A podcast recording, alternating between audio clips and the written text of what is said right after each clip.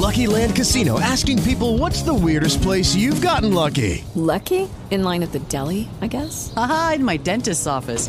More than once, actually. Do I have to say? Yes, you do. In the car before my kids' PTA meeting. Really? Yes. Excuse me, what's the weirdest place you've gotten lucky? I never win and tell. Well, there you have it. You can get lucky anywhere playing at LuckyLandSlots.com. Play for free right now. Are you feeling lucky? No purchase necessary. Void where prohibited by law. 18 plus. Terms and conditions apply. See website for details. Blog Talk Radio.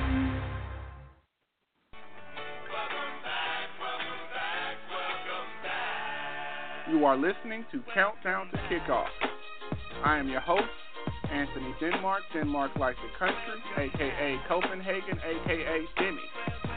And this episode is brought to you by EatDrinkSleepSports.com. And since sports never stop, since sports never sleep, that means we always have something to talk about. And since Mason's back, heck, I'm back, you're back, let's go ahead and discuss the latest happenings in the world of college sports. Let's get it.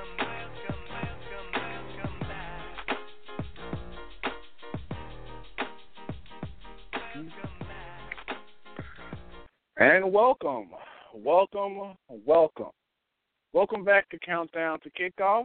I'm your host, the one and only Anthony Denmark, Denmark like the country. And yeah, we know, we know March Madness is here, y'all. And, you know, to a degree, I'm excited. Yeah, I'm pretty excited, but let's be real football fans out there.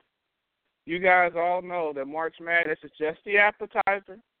College football still and will always remain the main course. But of course, we do know that since March Madness is here, we also also know that spring practice is here, y'all. Which also means that we are now day closer, an hour closer, a minute closer, a second closer to week one of the college football season. And I'm excited. I'm overjoyed. And, you know, I may watch a couple of basketball games here or there, but nevertheless, I'm excited. So, as usual, we have a lot of things packed for tonight's show. Whenever, however, you may be listening to us, I hope you're warm. I hope you're safe. But we have a lot of things on tap for today's show. Right now, in college campuses all across the country, the early enrollees, the junior college transfer cats, they've gotten adjusted. They've now gotten a little bit used to the college atmosphere. And now that they got their class schedules figured out. They know where they need to go. They have one thing on their mind. They're going for that number one spot. And it don't matter if the guy in front of them put up plays and stats. It don't matter if the person in front of them broke records time at that prospective university. It doesn't even matter if that guy was supposed to be a dark horse Heisman guy. It don't matter if in fact he came within a game of winning the national championship. It don't matter. Because ultimately the reason why these guys were signed to these particular universities, Georgia, Texas, TCU, Alabama, Ohio State, they weren't signed to hold a clipboard. They were signed to go after that number one spot. And so on tonight's show, we're going to talk about some of those guys who are going after those number one spots. And although right now coaches are giving the politically correct answer, they do know ultimately at the end of the day, longevity ain't got nothing to do with who's going to start for your football team. What you did last year was last year. But in order to go ahead and make the steps, to make the necessary moves to get that top spot, work starts at spring practice. And so we're going to talk about that. And also, another thing that we're going to talk about on tonight's show is we're going to try to untangle this dilemma that we have here. Of course, I would be remiss if I didn't talk about college basketball because even though I am not a college basketball lover, I am a liker. And I want to try to untangle this unique situation that we have. Why is it that programs, athletic departments can't seem to produce both a good football team as well as a good basketball team. Why is it either or? I mean, money is money, right? But if money is money, right, and UConn's women's basketball team is as good as it is, and Alabama's football team is as good as it is, and Duke's basketball team is as good as it is, why is it that they just can't seem to be able to produce two successful contending teams in multiple sports? I mean, it doesn't make no sense. I mean, it's not like you don't have the facilities. It's not like you don't have the money. What's the problem? Why is it have to be an either or or for basketball and football? So we're going to touch base with that as well. Uh, but before I proceed, I do want to go ahead and tell you guys, remind you guys, be sure you subscribe to my podcast. You can check me out on iTunes. You can also, of course, subscribe to me on Stitcher. Your boy be on everything. I'm on SoundCloud. I even got on Instagram. So be sure and check me out. Now, back to the show. So what we're going to do today, what we hope we're going to do today, is we're going to have two guests on from two particular programs uh, that cover two particular programs. They cover TCU and they cover also Ohio State. And both of those particular programs, we do know that there is an incumbent at that number one spot at quarterback. Like I said before, it's not like these guys are recruited to hold clipboards or to redshirt. If in fact they're good enough, if in fact they're able to process easily make the transition from high school to college seamlessly, then it can make some decisions that much more easier to make. Now, last season we saw that with Jacob Eason at Georgia, although of course he had his struggles, and of course it worked out brilliantly uh, with uh, Jalen Hurts at Alabama. He of course was the best running back in the country playing quarterback. So we've seen that it can work. And we also saw in the team that won the national championship this year, Clemson, and maybe if Clemson would have allowed or ignored seniority, no disrespect, Clint Stouts, and instead went with Deshaun Watson as a freshman, maybe they would have two championships instead of just one. But I'm just saying though. So that's a, a significant dilemma that a lot of college coaches are going to find themselves having to ultimately embrace starting in spring. Starting right now. At TCU, you have a four star quarterback in Shane Robinson. At Texas, you have a guy by the name of Ehlinger, who I can't say his name, but he's a great quarterback. And um, I just went blank. At Alabama, you got Tua. At Ohio State, you got Tate Martell, and also you got the redshirt freshman and Dwayne Haskins. You have a lot, and of course at Georgia, you got Jake Fromm. These guys could have went to any college football program they wanted in the entire country. And they probably could have went to programs where there was no doubt that they were going to be the starting, that they were going to have that number one spot. but they decided, I don't know, for the sake for the sake of competition, for the sake of being able to shine on the biggest stage in the biggest conference in an explosive offense, that they decided to go to a program that already had established quarterbacks. They decided to go to a program with a dresser full of four star former quarterbacks. But you have to ask yourself these questions. When Tom Herman went into Sam Ehlinger's family's house, probably on a ranch, no disrespect. You think he told them that, you know what, if you work really hard, Sam, you just may be able to be our starting quarterback by your junior year once Shane Buechele leaves? You think Gary Patterson went down in the metro Plex. That's what they call the the recruiting area in Houston. You think he went down there and said, "Hey, went to Shawn who of course is a close friend of the family, mother works at TCU. You think he went down there and said, Miss Robinson, you know, we were thinking that we may want to just go ahead and redshirt Mr. your son, you know, because Kenny Hill, you know, he put in his time at TCU, and you know, we got to go about that seniority right there. You think that Kirby Smart went to go to Washington? I'm sorry, not Washington, because Jacob Eason came from Washington. You think he went to Georgia went on the farm, kicked it with Jake Fromm's brothers, and sat down with his papa and mother. Said, you know what? Jacob Eason is going to be our guy. He had a phenomenal freshman year, even though he did 18 touchdowns, six interceptions. But nevertheless, he had a phenomenal year. But we think, Jake, that by your junior year, you'll be ready to start for Georgia a wordsmith like no other? You think he went all the way out there to Bishop Gorman, sat down and talked to uh,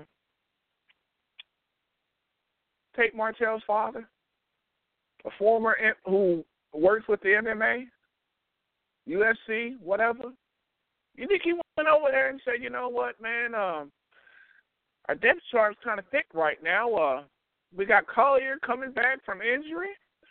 You know, Dwayne Haskins did put in his time, and he's a redshirt freshman. We made some promises to him too. So we think uh Martell be uh he be ready by his senior year, you know, fifth year senior year, you know, because we do seniority around here. At Ohio State, you think that went on at TCU? You think that went on at Texas? Do you think that Nick Saban flew all the way to Hawaii, which I love. Six hours over the ocean. You think he did that just to offer Tua an opportunity to be a quarterback for Alabama? Of course, if in fact my ability to be as sarcastic as possible has failed miserably. The truth of the matter is, it is no way that they thought that. These young men came to these universities with the expectations to get that number one spot. Tua didn't come all the way from the uh, whole other side of the country to be a backup quarterback. He didn't come just to get a degree from Alabama. These guys came for a reason. And it wasn't to be patient. And it wasn't to wait. It was to capitalize on the opportunity which was presented to them. Which I'm sure that each one of those coaches, all prominent coaches in their own right, said these words. We let the best player play. You're the best player, we'll let you play. All of them have a remarkable track record of doing so. TCU did it with Trevone Boykins, converted wide receiver. Urban Meyer did it with this guy named Tim Tebow, despite there being Chris Leak. Nick Saban did it last year. And Tom Herman did the same thing with Ward at Houston. The best player will play. And I don't know about you guys, but if I'm one of these incumbent quarterbacks, if I'm JT Barrett, if I'm Jalen Hurts, if I'm Jacob Eason, if I'm Kenny Hill, if I'm Shane Buechele, I'm nervous, man. I'm nervous because I realize that these guys were come were brought to this program to take my job. And I know it's nice to be able to see that JT Barrett, congratulations, man. Congratulations on all your career achievements. But at the end of the day, when I think about JT Barrett, when I think about Ohio State, when I think about last season, you know what I think about? I don't think about those records. I think about that goose egg.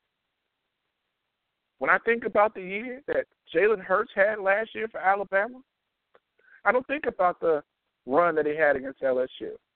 I don't think about his game against USC where he showcased all his razzle dazzle. I think about his struggles as a quarterback. When I think about Jacob Eason, I don't think about his strong arm and slobber all over the place at his potential of what he could be in the future. Think about a quarterback who still needs a lot of work.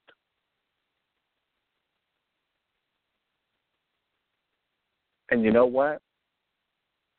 When I think about Tom Herman, I think about a core, I think about a coach who came into Houston, and the quarterback who was there left, and he found somebody else new.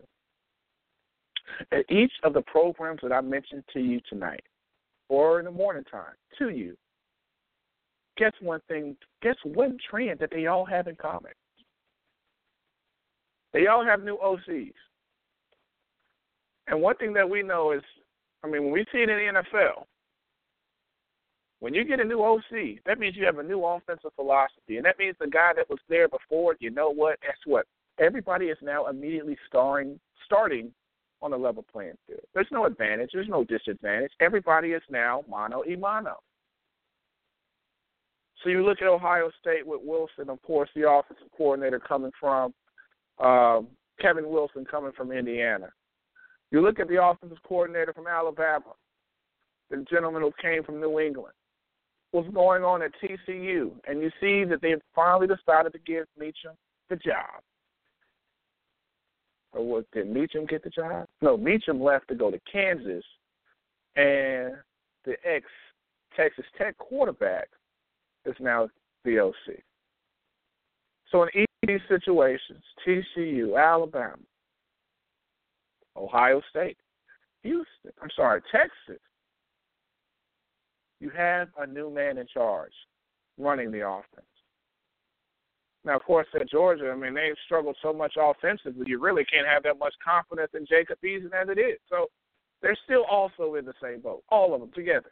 And so, with these things in mind, everybody's starting on a level playing field. Now, I couldn't help but laugh and joke when Urban Meyer last week made a conscious effort, conscious effort to say that there is not a competition for the top spot. That's JT Barrett's job. But then I say to myself, "Ooh, let's look how good JT Barrett did as a passer. 15 for 32, 10 for tw- 15 for 32 against Michigan, 10 for 22 against Michigan State, 28 for 43 against Penn State, 17 for 29 against Wisconsin, 9 for 21 against Indiana. You think Frank Wilson, who was the coach at Indiana, 9 for 21 against Indiana's defense? You think Frank Wilson, who despite never having the talent of an Ohio State, you think he's going to put his reputation on the line for a quarterback throwing 9 for 21 against a team of his? like I said, the fact that Urban Meyer said it on the first day of spring practice lets you know that an alarm has been sound, y'all. The leash on JT Barrett is very short. By the end of fall camp, if he's not been switched over to another position, I really would not be surprised. Because throughout bowl prep week, I guess you call it, quarterback everybody was talking about at Ohio State, it wasn't JT Barrett. It was Dwayne Haskins. Said this guy was phenomenal. Said this guy was giving the Ohio State Buckeye number one defense the work. And I'm more than sure, you know, loyalty to a fault. How loyal will Urban Meyer be? Now, of course, you know, Tate Martell, of course, is a talented guy, but Frank Wilson's offense is very complicated. He, of course, is a very intelligent gentleman. One uh, never lost a game during his high school. uh, tenure at Bishop Gorman, but nevertheless, like I said before, when you are the incumbent and you and you have a new offensive coordinator,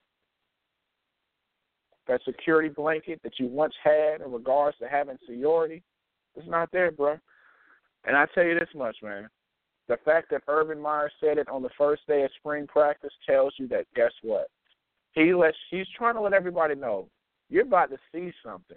And Collier, who's returning from injury, who looked good last year before injuring his knee. You're about to see something in Dwayne Haskins, who looked good during bowl prep. And you may even see something from Tate Martell, who has shown a little razzle dazzle, has a little Manziel to his game. But Urban Meyer's out front saying, hey, uh, JT Barrett's our quarterback.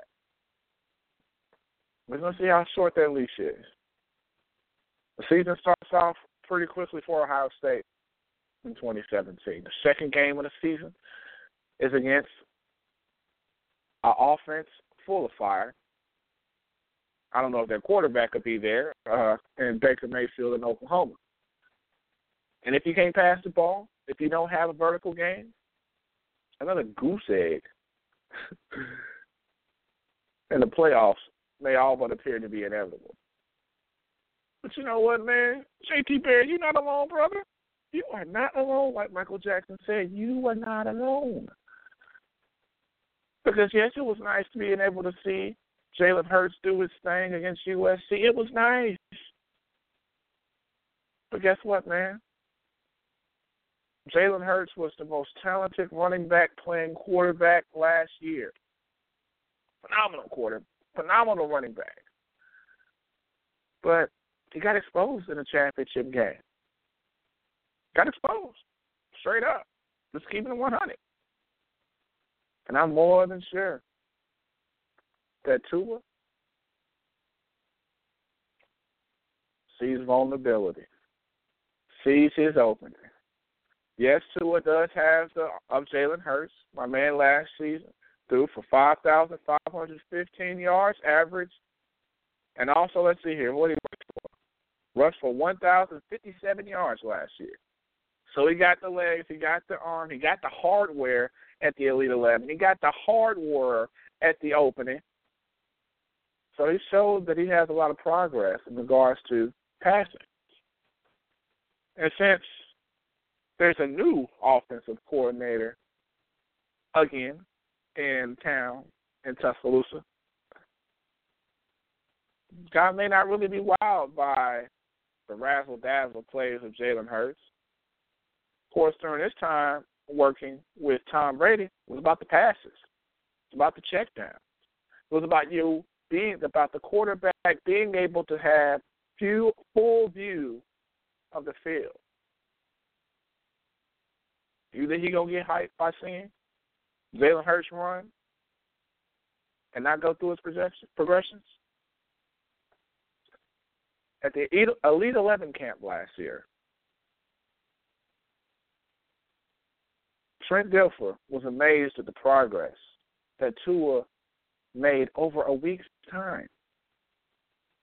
Now, if you imagine he made that much progress over a week's time, what do you think he's been doing since he enrolled early at Alabama.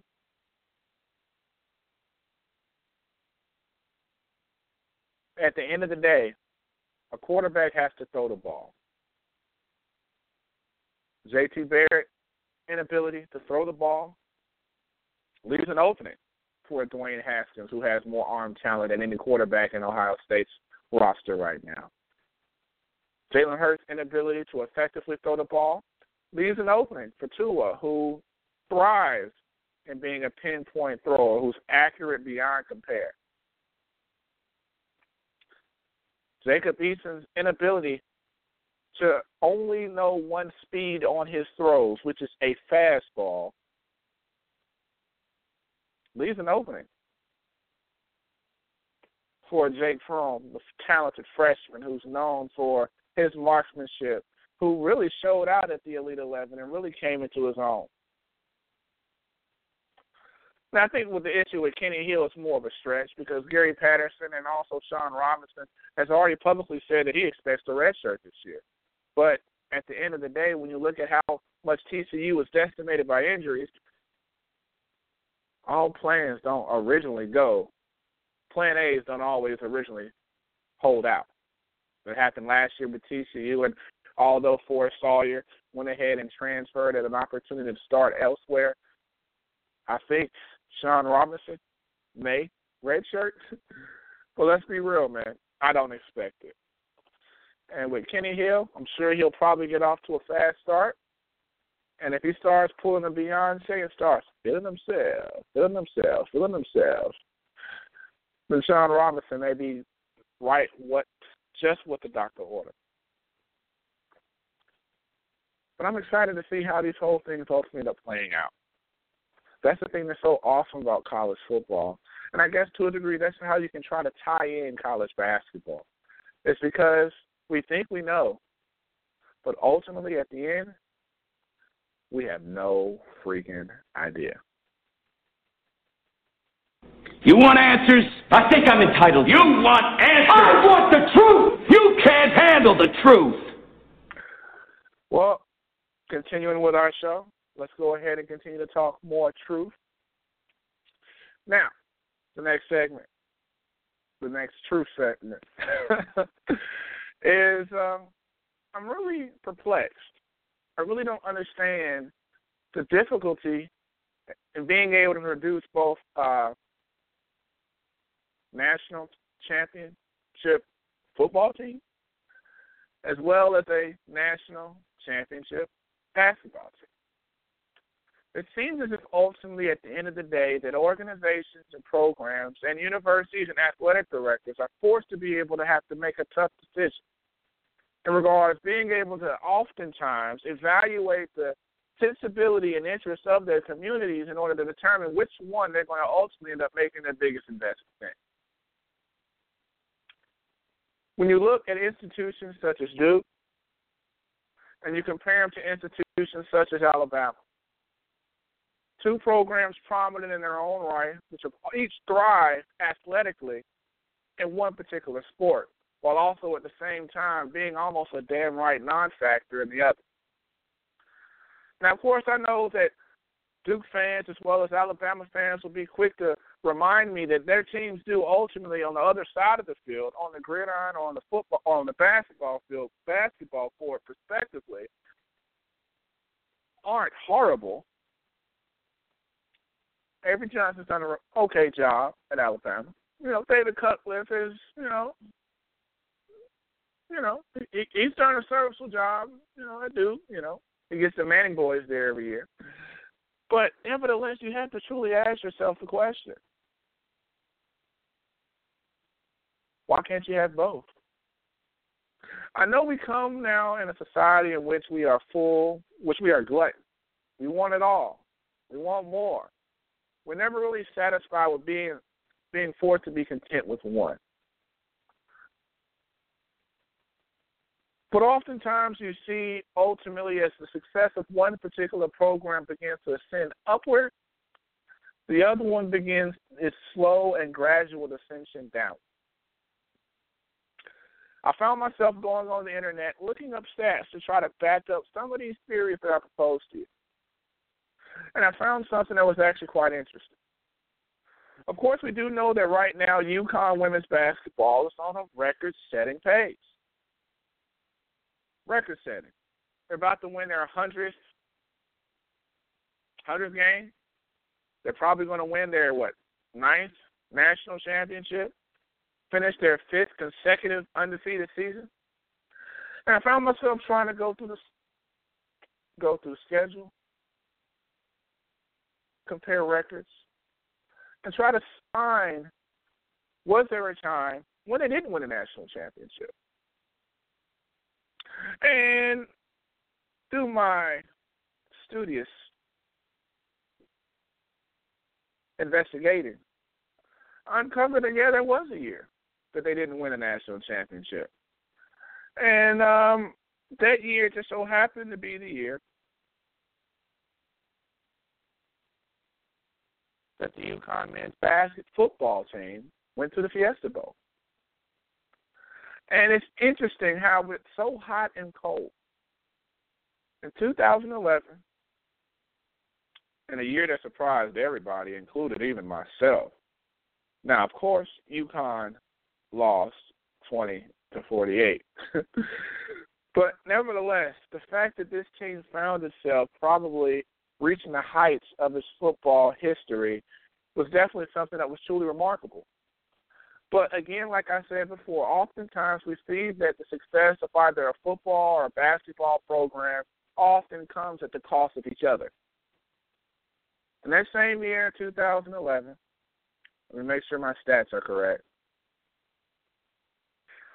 In that year, in 2011,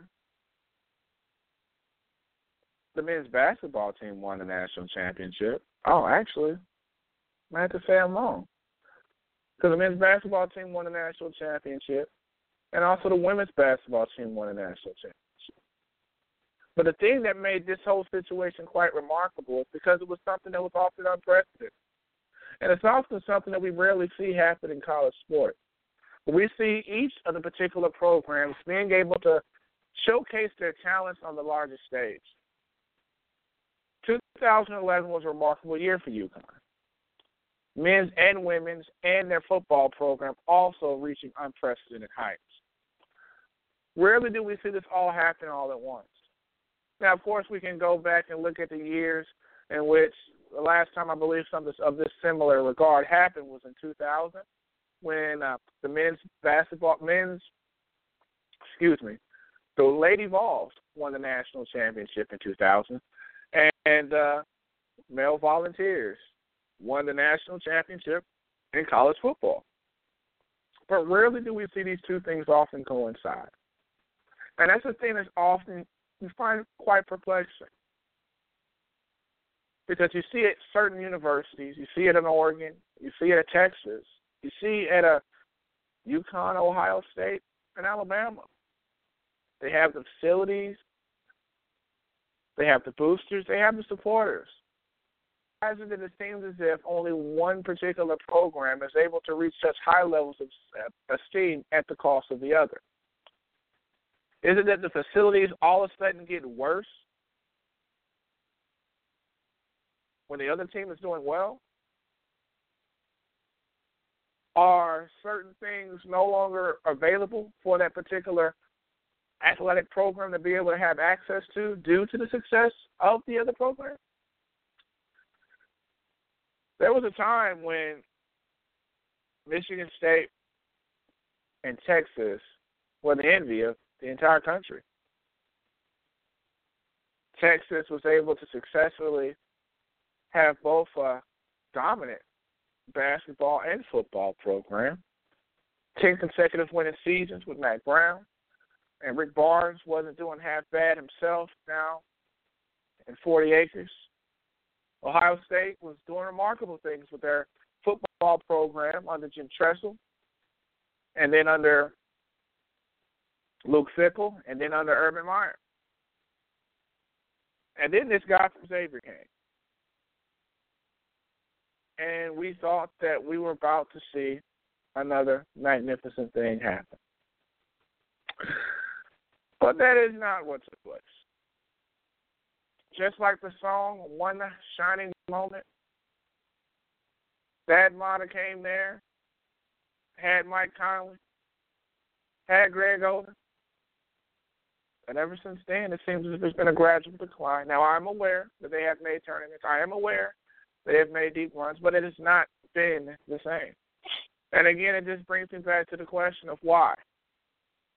You have the same facilities, you have the same boosters, you have communities who are committed to winning, who want to see winning, who enjoy winning, who have passion for winning, strong alumni bases at each one of these institutions? So why the different outcome? Why not the same results? Same money at Ohio State, the same money at Duke, uses to recruit players, uses to use their personal jet to wow parents and family members. Why does it not work on the opposite end of the spectrum? It's clearly not a great thing. But why is it such a stark contrast? Compare the records of the football and the basketball programs that some of the most highest earning institutions in the world of college sports. But as usual, I try to give you guys something to think about. Now, of course, you know,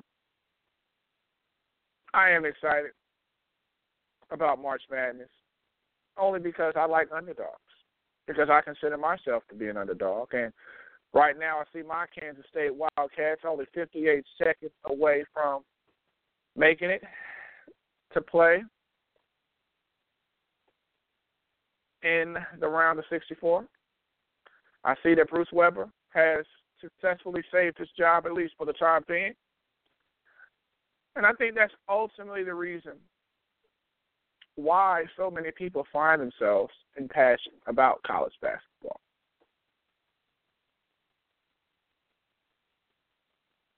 It's because of the underdog. But the thing is, it's often funny that we oftentimes find ourselves being failing to ignore is that the underdog rarely wins. So it's nice for fantasy. I'm going to enjoy this Kansas State win. I am. But also, I realize that uh, our stay in the dance will be short lived. Eventually, it'll just be the usual suspects. You know, maybe there'll be another Butler. Maybe there'll be another Hayward clank shot. Maybe there'll be another Kris Jenkins. But Villanova wasn't really an underdog. But I can continue to ramble to share my thoughts and insights and expertise. But at the end of the day, I know that I'm happy. I'm excited that we are going one step closer, one day closer, one minute closer to the start of the college football season. Like I said in the opening, these quarterbacks came to these universities not to hold clipboards or to wear red shirts. They came for that number one spot. How they do in their pursuits, we'll all be closely watching. One will either force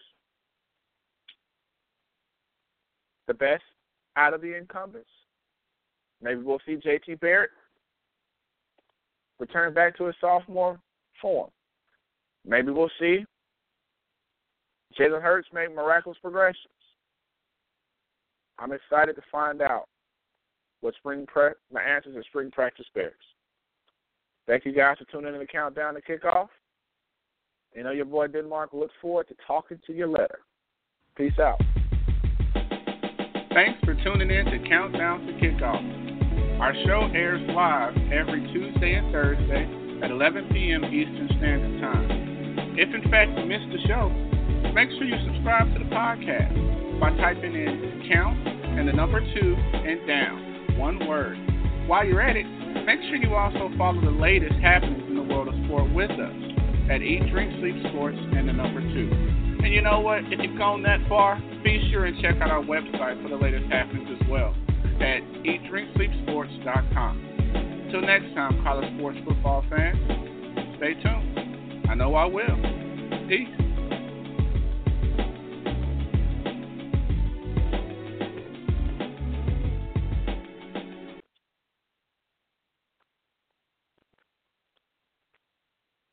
Hey guys, it is Ryan. I'm not sure if you know this about me, but I'm a bit of a fun fanatic when I can. I like to work, but I like fun too. It's a thing. And now the truth is out there. I can tell you about my favorite place to have fun Chumba Casino. They have hundreds of social casino style games to choose from, with new games released each week. You can play for free anytime, anywhere and each day brings a new chance to collect daily bonuses. So join me in the fun. Sign up now at ChumbaCasino.com. No purchase necessary. VGW. Void were prohibited by law. See terms and conditions. 18 plus.